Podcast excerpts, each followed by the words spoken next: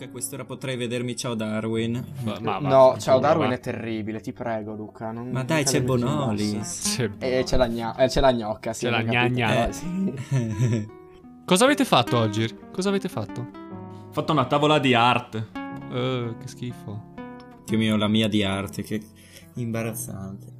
Queste cose non si possono dire. Non si No. possono dire. che- Comunque Magari dopo ci ascoltano.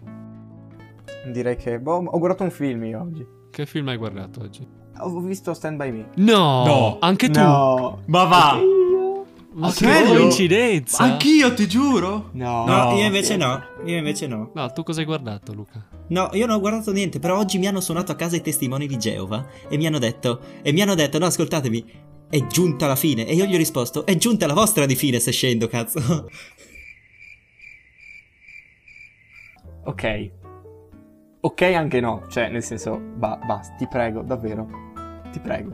Ogni tanto. ti- Ma spero che tu te le scriva ste stronzate, perché se ti vengono Se le fuori- scrive non è No, possibile. ma sono, ma no, ma sono venuti veramente. No, io non ti credo. Oh, erano in tre con la mascherina, tutti e tre. Ma, cioè, potevi denunciarli tu. È vero. Oh, ma sono buono, dai. Vabbè, lasciamo stare ste cazzate. Come ogni santo podcast che si rispetti, noi dobbiamo dire lasciamo perdere le cazzate di Miku.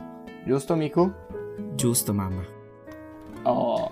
Comunque, vi va di parlare un po' di quel film che abbiamo visto per coincidenza tutti e quattro? Sì, è stranissimo. neanche- Voi tre neanche lo avete mettersi visto? d'accordo. Io non ho visto il vostro film. Dai, zitto! Ah, visto il giusto. vostro film. Ah, giusto, Luca, tu hai visto Ricordo di un'estate, giusto? Non Stand Sì. By Me. sì, Stand by ecco. me, ricordo. Ah. L'ho visto in italiano.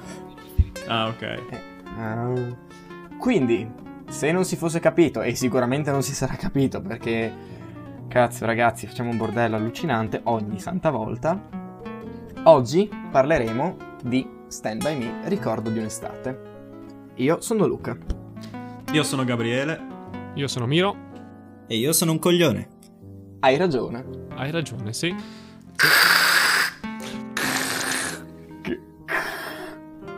Cosa? Eh, gara, gara di scatarrato. Anche se la gente sarà contenta di sentire queste cose, devo essere onesto. Dobbiamo fare un episodio le cuffie. 10 ore di scatarrate continuo. No, deve essere tipo, tipo il, il podcast futurista. Avete mai visto il futurismo? Tipo mh, i, i teatri, gli spettacoli, tipo i riproduttori di suoni facciano quei suoni in- indecenti. Facciamo un podcast tipo da 10 ore di suoni futuristi. Tipo 10 ore così. A manetta. Ma ragazzi, la vita non è il futuro, non è il passato, è il presente. E quindi oggi Ma va a cagare, va. Parleremo- tra- Leggi la trama di Wikipedia, per favore. di Stand By Me, un film del 1986 che però è stato ambientato in un'estate nel lontano 1959 con un cast eh, non d'eccezione perché a parte River Phoenix che è conosciuto per essere oltre Morto? che per essere il fratello sì Soprattutto perché è morto. ma oltre a essere conosciuto perché è morto è anche il fratello di Joaquin Phoenix l'attore che ha interpretato Joker Sembrava un'altra. Joaquin Joaquin Phoenix. Ok, basta.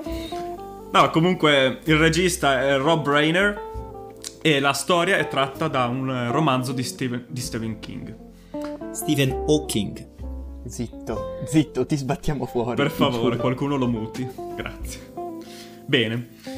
Dura un'ora e mezza e parla di questi quattro amici, quattro bambini. E già qua la cosa parte strana perché tutto il film ruota attorno alla vicenda che Pam- Pampina in questi... Per favore. Tutto il film ruota la vicenda di questi quattro bambini dodicenni. Che cosa succede? In sostanza, un eh, ragazzino, ascoltando per sbaglio la conversazione che ha il suo fratello maggiore con un altro suo amico, scopre che c'è un cadavere di un altro bambino a circa 30 km di distanza dalla loro abitazione. Quindi cosa fa? Quello che farebbe qualsiasi bambino normale di 12 anni. Decide di andare a trovare il cadavere con dei suoi amici. Quindi si riunisce con i suoi amici, organizzano il viaggio e decidono di partire alla volta della, insomma, di questa ricerca del cadavere. Quindi iniziano si mettono d'accordo, eccetera, si trovano e partono, chiaramente senza dire nulla alle famiglie, e finché raggiungono il cadavere dove con sorpresa trovano anche il gruppo di amici del fratello maggiore di- del ragazzino che aveva avvisato gli altri. Con, la loro, con il loro coraggio riescono ad allontanarli e a tenere per sé il cadavere. Con il potere fine- dell'amicizia. E non solo, ma anche con pistola. una bella pistola di calibro 45, chiusa, ap- aperta e chiusa parentesi, perché giustamente non puoi chiudere una parentesi se prima non la apri. E Sai cosa apro io? So bene cosa apro io. Gabriele. Gabriele. No, que- lo sta... questa lo- la taglio. Eh, mi ha provocato, mi ha provocato, scusa. No, io apro le noci con lo schiaccianoci, sai? Stai zitto. Eh, Stai zitto. Per favore. fa ridere ma fa anche riflettere. Ok, eh, cazzate a parte. Quindi alla fine, eh, con una telefonata anonima alla polizia, rivelano la posizione del cadavere. Grazie Gabriele. E ragazzi, prime impressioni, cioè l'abbiamo visto tutti quanti allo stesso tempo, come se ci fossimo organizzati, ma non è vero. È tutto quanto Non è successo assolutamente causalmente. E prime impressioni, cosa, cosa, cosa vi ha suscitato questo film? È stato molto particolare. Anche perché, prima di tutto, mi ha suscitato molta curiosità. Un po' per l'ambientazione che ormai è a 60 anni di distanza e anche vedere come si divertivano i bambini di 60 anni fa. Cioè, ok, ma- magari non cercare i cadaveri, però tutto il resto, tutto il resto della storia che comunque è ambientata in quel periodo e ruota intorno a quel mondo è molto interessante confrontato con qual è stata la nostra di infanzia. Poi è una storia, nonostante questa l'apparenza, molto interessante e molto intrigante. Riesce a lasciarti incollato allo schermo tutto il tempo perché, nonostante stiamo parlando dei bambini che fondamentalmente non fanno nulla di particolarmente pericoloso o il resto, noi rimaniamo incollati dall'inizio alla fine perché, a mio parere, io, almeno io mi sono innamorato dei, pro- dei quattro protagonisti. Oh, attento che sono Perché? minorenni, eh. Occhio, Ok, occhio. Eh, eh. Sì, scu- scusate, no, no, no, ok, io me lo rimangio. Non è che. Cioè, è metaforico, è platonico il mio amore, avete Mm, capito? anche per il prete nell'angolino là, è metaforico. No, questo... no, veramente, Matti, questo non devi dirlo. No, davvero. Mettiamo i cori angelici in sottofondo. Lasciamo perdere, vabbè. Quindi, proprio il modo in cui sono presentati i personaggi è stupefacente. E Sì. ti verrebbe quasi voglia di essere il quinto membro della banda, ecco. No, sai cosa mi, mi riallaccio a quello che hai appena detto tu? È la cosa che secondo me il regista e soprattutto gli, gli scrittori sono riusciti a fare meglio è quella di, come dici tu, riuscire a far tenere incollati gli spettatori. Cioè, voglio dire, gli spettatori sono spesso e volentieri gente di, non so, 15, 20, 30, gente grande comunque, no? Che vede questi film. E nonostante ciò riescono a rimanere incollati guardando dei bambini che fanno cose da bambini. Cioè, non so se vi è mai successo col cuginetto, il nipote o se siete così grandi da avere dei figli propri vi dica, non so, papà, mamma, zio, nonno, guarda. Tu li guardi, non so, quei 10, 15, 20 secondi, li guardi un minuto, però dopo un po' ti stufi, no? È normale. Ma perché hai un'età diversa, hai in mente delle cose diverse. Mentre in questo film, nonostante i bambini facciano cose da bambini, tu comunque riesci a guardarli e ti immergi di nuovo nel loro mondo, no? Torni bambino anche tu. Quindi ricordo anche per lo spettatore. E secondo me questa cosa qui è potentissima. Vero, bella osservazione. Anche perché è proprio un film adatto a chiunque. Lo può vedere il bambino di 6 anni e lo può vedere il nonno di 70. Va benissimo uguale e in ogni caso c'è un modo in cui riesce a coinvolgerti. In buona parte dell'intrattenimento, scusatemi, devo necessariamente porre l'accento sugli attori, su questi giovanissimi attori che, porca miseria, porca miseria quanto sono bravi. Assolutamente, sì. Parliamo di bambini di 10, 12, 13 anni forse. E mamma mia, che interpretazione. È così fatto bene, li interpretano così bene i loro personaggi che sembra quasi che non stiano recitando. Cioè sembra che siano veramente amici e che la troupe, non so, un po' come in The Truman Show ci siano delle telecamere nascoste che li seguono, con loro che vivono la loro vita normalmente. Poi vabbè che devono interpretare se, se stessi alla fine, un pochino. Beh sì, Però, Però- tanto di cappello. c'è un però, sì, assolutamente. Che perché è raro che un regista, la regia o comunque ti dica ti dicano interpreta te stesso e basta. Spesso e volentieri hai mille consigli, ma poi hai anche mille regole, hai mille limiti sui quali devi. Che, mille limiti che devi rispettare, no? Devi entrare nel personaggio, perché alla fine sono dei personaggi, no? Non sono loro stessi. In parte lo sono, però sono comunque dei personaggi. Tant'è che anche la caratterizzazione dei personaggi, il legame che c'è tra di loro è molto molto profondo, fatto anche molto bene perché si capisce subito chi è il leader del gruppo, chi è quello magari col carattere meno dominante che viene un po' preso di mira sempre scherzosamente. Alla fine rappresenta un gruppo normale, no? La caratterizzazione psicologica è fatta molto molto bene. Quindi È scritto, è scritto veramente bene e bisogna, bisogna dare atto che i, i due sceneggia- sceneggiatori che hanno preso la storia di Stephen King e l'hanno riadattata per il cinema hanno fatto un ottimo, un ottimo lavoro. E, e sì, tutte quante le relazioni sono strutturate magnificamente, dalle battutine sulle madri degli altri a anche dei dialoghi un pochino più seri su- sulla responsabilità, sul futuro, sulla paura. Ricordiamo che cioè, ognuno di questi nostri quattro protagonisti ha dei tratti psicologici, caratteriali e vive in delle situazioni estremamente particolari e per molti tratti anche tragiche. Penso al, al ragazzo che ha il padre eh, insano di mente che gli, gli- schiaccia l'orecchio. Sì, gli schiaccia l'orecchio sulla stufa.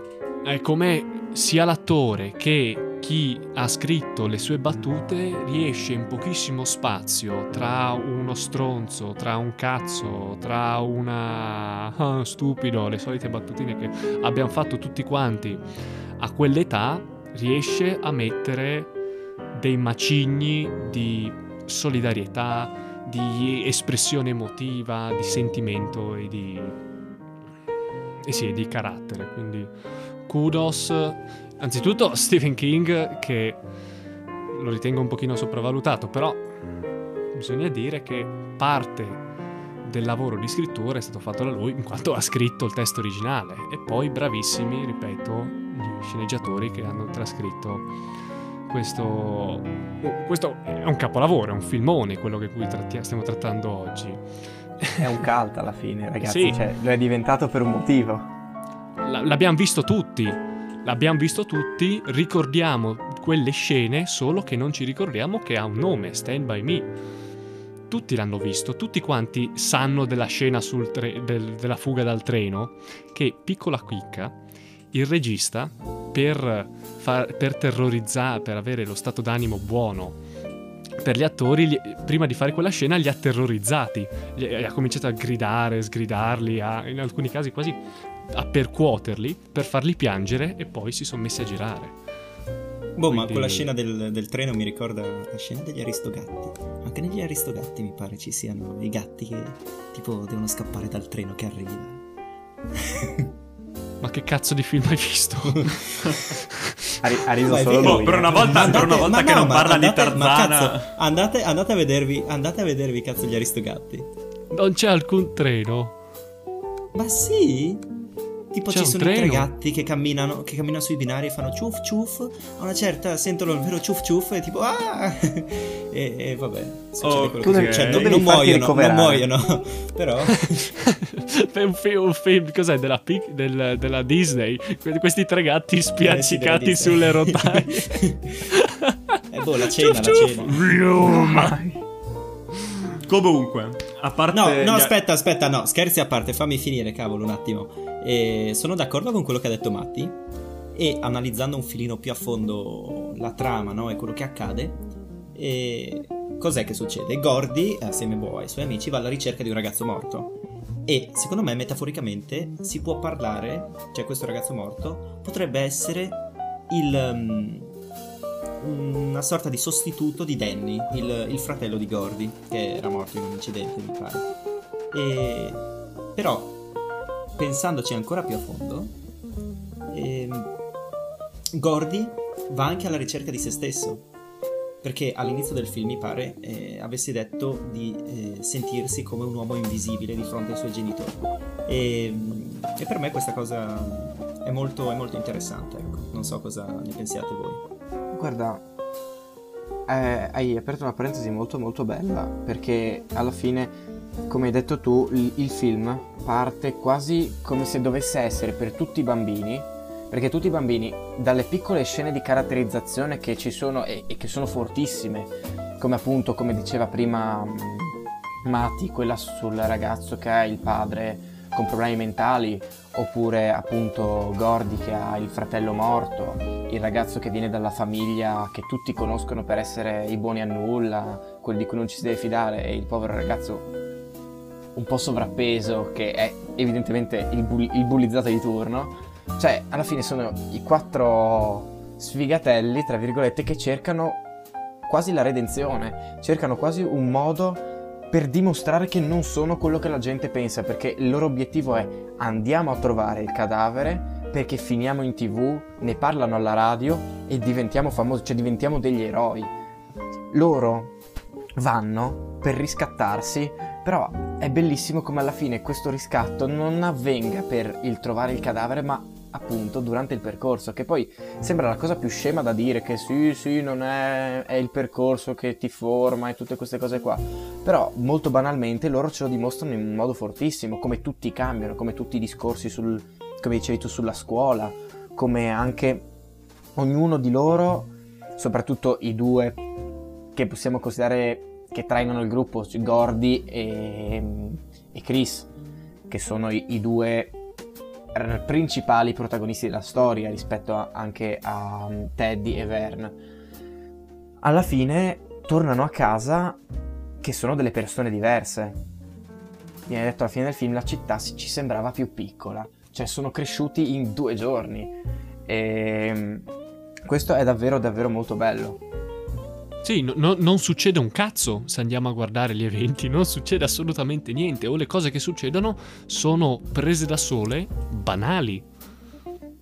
Sono, è, è il racconto di questi quattro sfigatelli che vanno da un punto A a un punto B nel bosco. Dopo, vabbè, c'è il cadavere, ci sono tutte quante le serie di, di, di archi narrativi secondari, però se andiamo a vedere gli eventi non succede niente, eppure è come se fosse cambiato il mondo. Sì, assolutamente, ma anche ad esempio non ci sono effetti speciali evidenti, voglio dire, a parte il treno, ma degli effetti speciali vorrei arrivarci un attimo dopo. Diciamo che è tutto costruito sulle emozioni, no? Su ciò che deve provare lo spettatore. Quindi vi chiedo, cosa vi ha lasciato il film? Cosa avete provato quando, quando lo stavate vedendo e quando l'avete finito?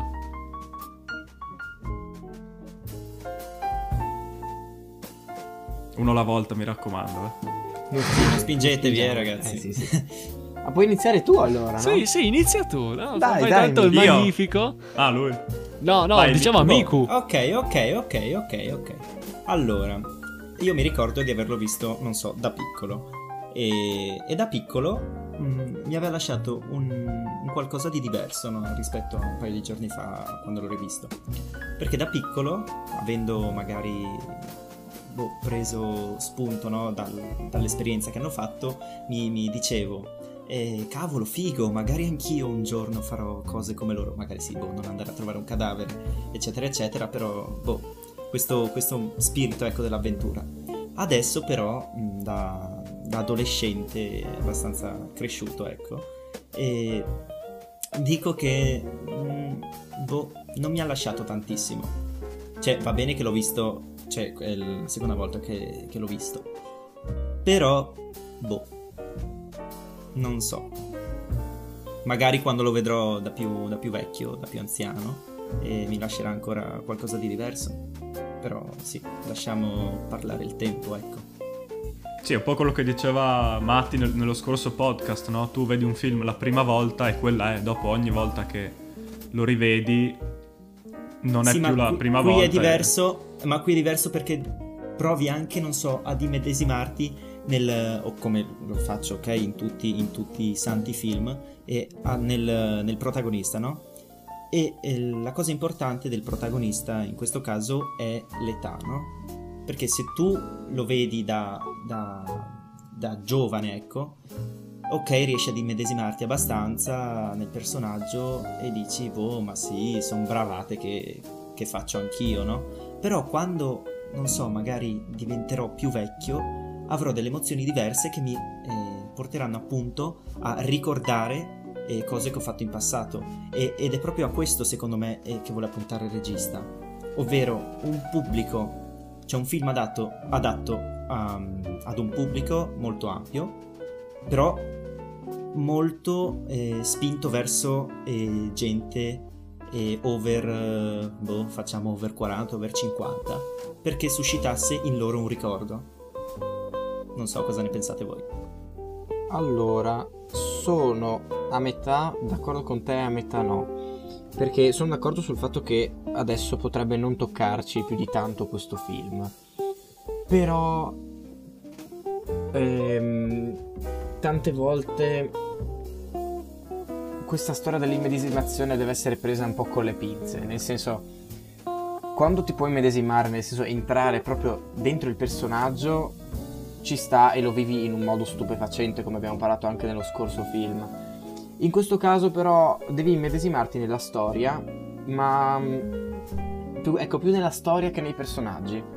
Quello che ad esempio ha colpito molto me eh, in- all'interno di questo film è il fortissimo legame di amicizia che c'è tra i, tra i ragazzi, che alla fine condividono questo piccolissimo, appunto sono due giorni, questo piccolissimo tempo di esperienze fondamentali della loro vita che alla fine li cambierà per sempre, perché li cambia, cavolo, per sempre tutti e quattro.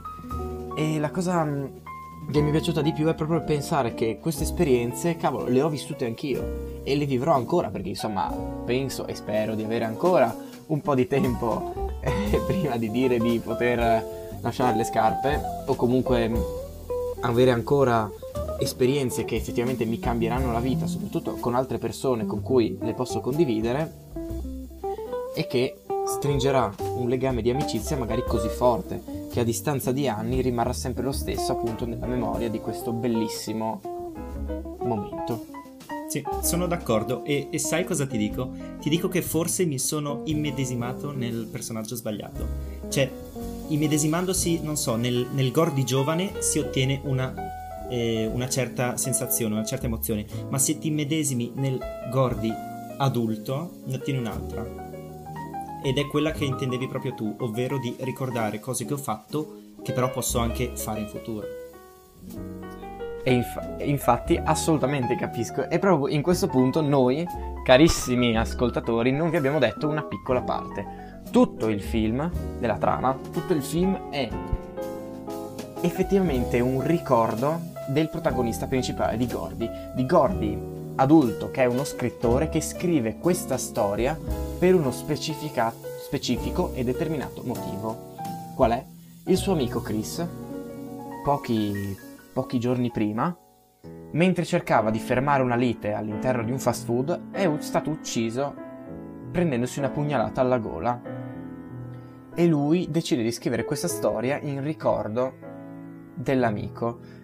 Ed è qui che ritorniamo appunto al nostro tema del ricordo. Per- perché lo fa? Perché decide di scrivere questa storia? Perché decide di scrivere questa storia? Per anzitutto rivivere in prima persona, in maniera magari più forte, gli eventi che ha vissuto insieme con Chris, ma anche per far continuare a vivere Chris come personaggio, come ricordo nella storia che sta scrivendo. Non, non so se mi sono fatto capire. Cioè tu dici che questa storia serva appunto, oltre che un onore alla sua memoria, anche un mantenere il suo ricordo in eterno alla fine. Cioè prendere Chris e farlo vivere per sempre, far vivere quell'immagine che lui aveva di Chris molto positiva, al contrario, come abbiamo detto prima, di tutta la città che lo vedeva negativamente, e invece come la persona meravigliosa che si è rivelata durante il film. Anche ricordiamo, lui è diventato avvocato dal ragazzo più mega sfigato che c'era in città. Quindi tu intendi questo? Sì, precisamente. È molto bello anche perché Chris appunto è interpretato da River Phoenix, che è mo- mo- morto negli anni 90. E ragazzi... Nel 93. Cioè, sì, pensate che, che 23 coincidenza, non coincidenza tra virgolette, cioè alla fine divent- questo film è diventato quasi il, il ricordo di River. Ed è una cosa molto molto particolare. E guarda, un'altra idea sul perché questo film sia così legato al ricordo potrebbe essere anche una, una visione diversa del ricordo, perché lui alla fine del film dice che questi amici non si vedono più, infatti i due, Vern e... Eh, come si chiama il ragazzo? È Teddy. Vern e Teddy, il ragazzo quello col padre un po' matto e quello grassottello, se li ha dimenticati, hanno perso i contatti, lui dice come qualunque, come molte amicizie succede, le strade si dividono e ragazzi finisce lì, pian piano ci si separa, si va a scuole diverse e lì muore tutto quanto. Però con Chris sono rimasti molto amici e la cosa bella è che sono amici proprio grazie a questo ricordo, cioè la potenza del ricordo che lega due persone che, come diceva fine del film, non si vedevano da una decina di anni. Cioè è, è meraviglioso come magari io possa incontrare una persona che non vedo magari, che ne so, da quando non sono piccolo. E, e, so che, non so, magari va via, va a vivere in un, un altro paese e tutto il resto, io penso, cavolo, mi mancherà. Mi mancherà ed è, molto, è, una sensazione particolarissima, perché magari non ci vedevamo, non ci parlavamo, ci salutavamo di striscio ogni tanto, però tutti i bei ricordi che avevamo da piccoli in un certo senso si allontanano anche fisicamente. E questo è anche quello che succede all'interno del film, dice mi mancherà, mi mancherà tantissimo mio amico, anche se è dieci anni che non ci vediamo. Beh sì, un'amicizia, un legame così forte è qualcosa di indelebile, no? Qualcosa di duraturo nel tempo. Per quanto riguarda invece il personaggio di Chris Chambers, beh, lui vivrà in due modi, o meglio, in tre se vogliamo. Eh, nel primo vivrà nella mente di Gordy, come suo amico, come suo grandissimo amico, vivrà all'interno della mente di Gordy. Vivrà anche nel libro che ha scritto Gordy per tutti gli altri e punto terzo vivrà all'interno del film. E secondo me è importantissima questa cosa, no? È un po' anche quello che succedeva nel... con Omero, no? Cioè, per dire Achille che era disposto a morire pur di ottenere la fama eterna. Cioè, se vogliamo un'analogia, sebbene Chris sia morto, continuerà a vivere nel tempo grazie a, al racconto di Gordy, no? Ah, sì, è vero, è proprio quello che dicevamo prima, alla fine il l'immortalare, il ricordo nell'eternità alla fine, che è quello che è sempre stato fatto alla fine, quasi inconsciamente, nei secoli fino ad ora, anche oggi. Paradossalmente lo stiamo facendo anche noi, rendiamo immortale la nostra testimonianza su questo film. E poi sì, vabbè, non ci cagherà mai nessuno, però questi sono, sono dettagli, noi intanto lo facciamo. Speriamo che qualcuno che funzioni quindi abbiamo analizzato anche un altro aspetto molto bello del ricordo, il ricordo un ricordo di cui abbiamo parlato anche nel podcast precedente, il ricordo come qualcosa che ti istruisce, perché lui, secondo me, come, come autore, come scrittore, lui scrive questo libro anche per lasciare qualcosa a qualc- agli altri, per fare in modo che quello che lui ha imparato quando aveva 12 anni possano viverlo anche magari anche altri dodicenni o anche chi non, dodicenne non, non, ha vissuto questo, ma può viverlo dopo, come avevamo detto l'ultima volta, del, ehm, tra virgolette, prepararsi, fare palestra di emozioni, in questo caso recuperare emozioni che non sono state vissute, quindi in modo da far imparare noi, se stesso, e tutti quelli che entreranno in contatto con, questo, con questa opera. E quindi a questo punto vi chiedo, può essere attuale il film? Sì o no? Se sì, E no, ditemi anche perché. No, raga, sapete cos'è attuale invece? Ho scoperto, cazzo, che quest'anno Tarzana, cioè la- l'attrice che interpreta, interpreta Tarzana fa 90 anni, cazzo. Cosa? Neanche la regina Elisabetta, oh, immortale pure lei, grande Tarzana. Secondo me, se mai faremo un podcast su Tarzana, lì non la tirerà fuori, magari. Lui è capace anche di fare. Tirerò fuori, qual- non posso dire, non si, no, no. Dai, dai, dai, dai, friendly, No. family friendly. Stacca, no. stacca, ci stanno tracciando. No, adesso mi entra l'FBI a casa. No. Ti starebbe solo che bene. La chiamiamo noi l'FBI, cavolo. Comunque, in risposta a quello che ha chiesto Luca, secondo me sì, perché tutti i film, tutti i racconti, qualsiasi cosa, secondo me, dal teatro al cinema, alla scrittura, qualsiasi cosa parli di un'esperienza di vita è attuale. Perché la società si evolverà, il mondo in cui viviamo si evolverà sicuramente, però l'uomo rimarrà tale, con le sue paure, i suoi dubbi, le sue incertezze, quelle che crede essere le sue certezze invece, ci sarà sempre l'uomo che sarà qualcosa di costante nel tempo. Quindi secondo me sì, sarà attuale anche tra cento anni, perché l'amicizia si spera esisterà ancora, l'amore esisterà ancora. E quindi l'esperienza che vivono questi, questi quattro amici secondo me è indelebile nel film, ma è- tutti noi se ci pensiamo abbiamo un- un'amicizia come questa, no? un, un qualcuno che può essere, non è detto che per forza sia un amico, può essere sia un amico, un fidanzato, una fidanzata, un genitore, un nonno, uno zio, può essere chiunque. Un oggetto. Sì, Dio, pensavo più a persone, ma volendo si può trasporre anche a, a cose inanimate. Non so, può essere anche un animale per dire. C'è sempre questo legame tra la persona e qualcos'altro. E secondo me questo comunque rimarrà attuale, ma per tantissimo tempo, per sempre. E devo dire che per essere un film che è stato fatto nel 1986, quindi dove After Effects, Premiere Pro, dove l'Adobe probabilmente, non so neanche se esistesse l'Adobe, non credo. Ehm, comunque sicuramente non c'erano i programmi, i software che si utilizzano adesso per fare CGI e tutte queste cose qua. Gli effetti speciali onestamente non sono neanche malissimo. C'è solo una scena, quella la scena finale praticamente dove non so se ve la ricordate, dove ci sono loro, ci sono Gordy e Vern che saltano dalle rotaie giusto in tempo prima che il treno li, li investa. In quella scena lì si vede che è proprio un fotomontaggio, ma si vede chiaramente, anche senza stoppare il video. Però devo dire che nelle altre scene dove ci sono sempre loro due che corrono col treno che li insegue, dove palesemente è stata fatta una maschera, devo dire che sono fatte molto bene, secondo me. È un film innovativo sotto molti aspetti. Magari non è uno dei film migliori mai visti, non è un, un film da Oscar, però dentro di noi rimane sempre un bel film, un film che in un modo o nell'altro per chiunque lega la propria infanzia. E quindi, signore e signori ascoltatori, se avete voglia di fare un tuffo nel passato, riscoprire che cosa può essere l'amicizia, vivere esperienze che voi non avete vissuto magari, o magari sì o confrontare con esperienze che effettivamente avete avuto nella vostra vita, Stand By Me, un ricordo- il ricordo di un'estate, è il film che fa per voi.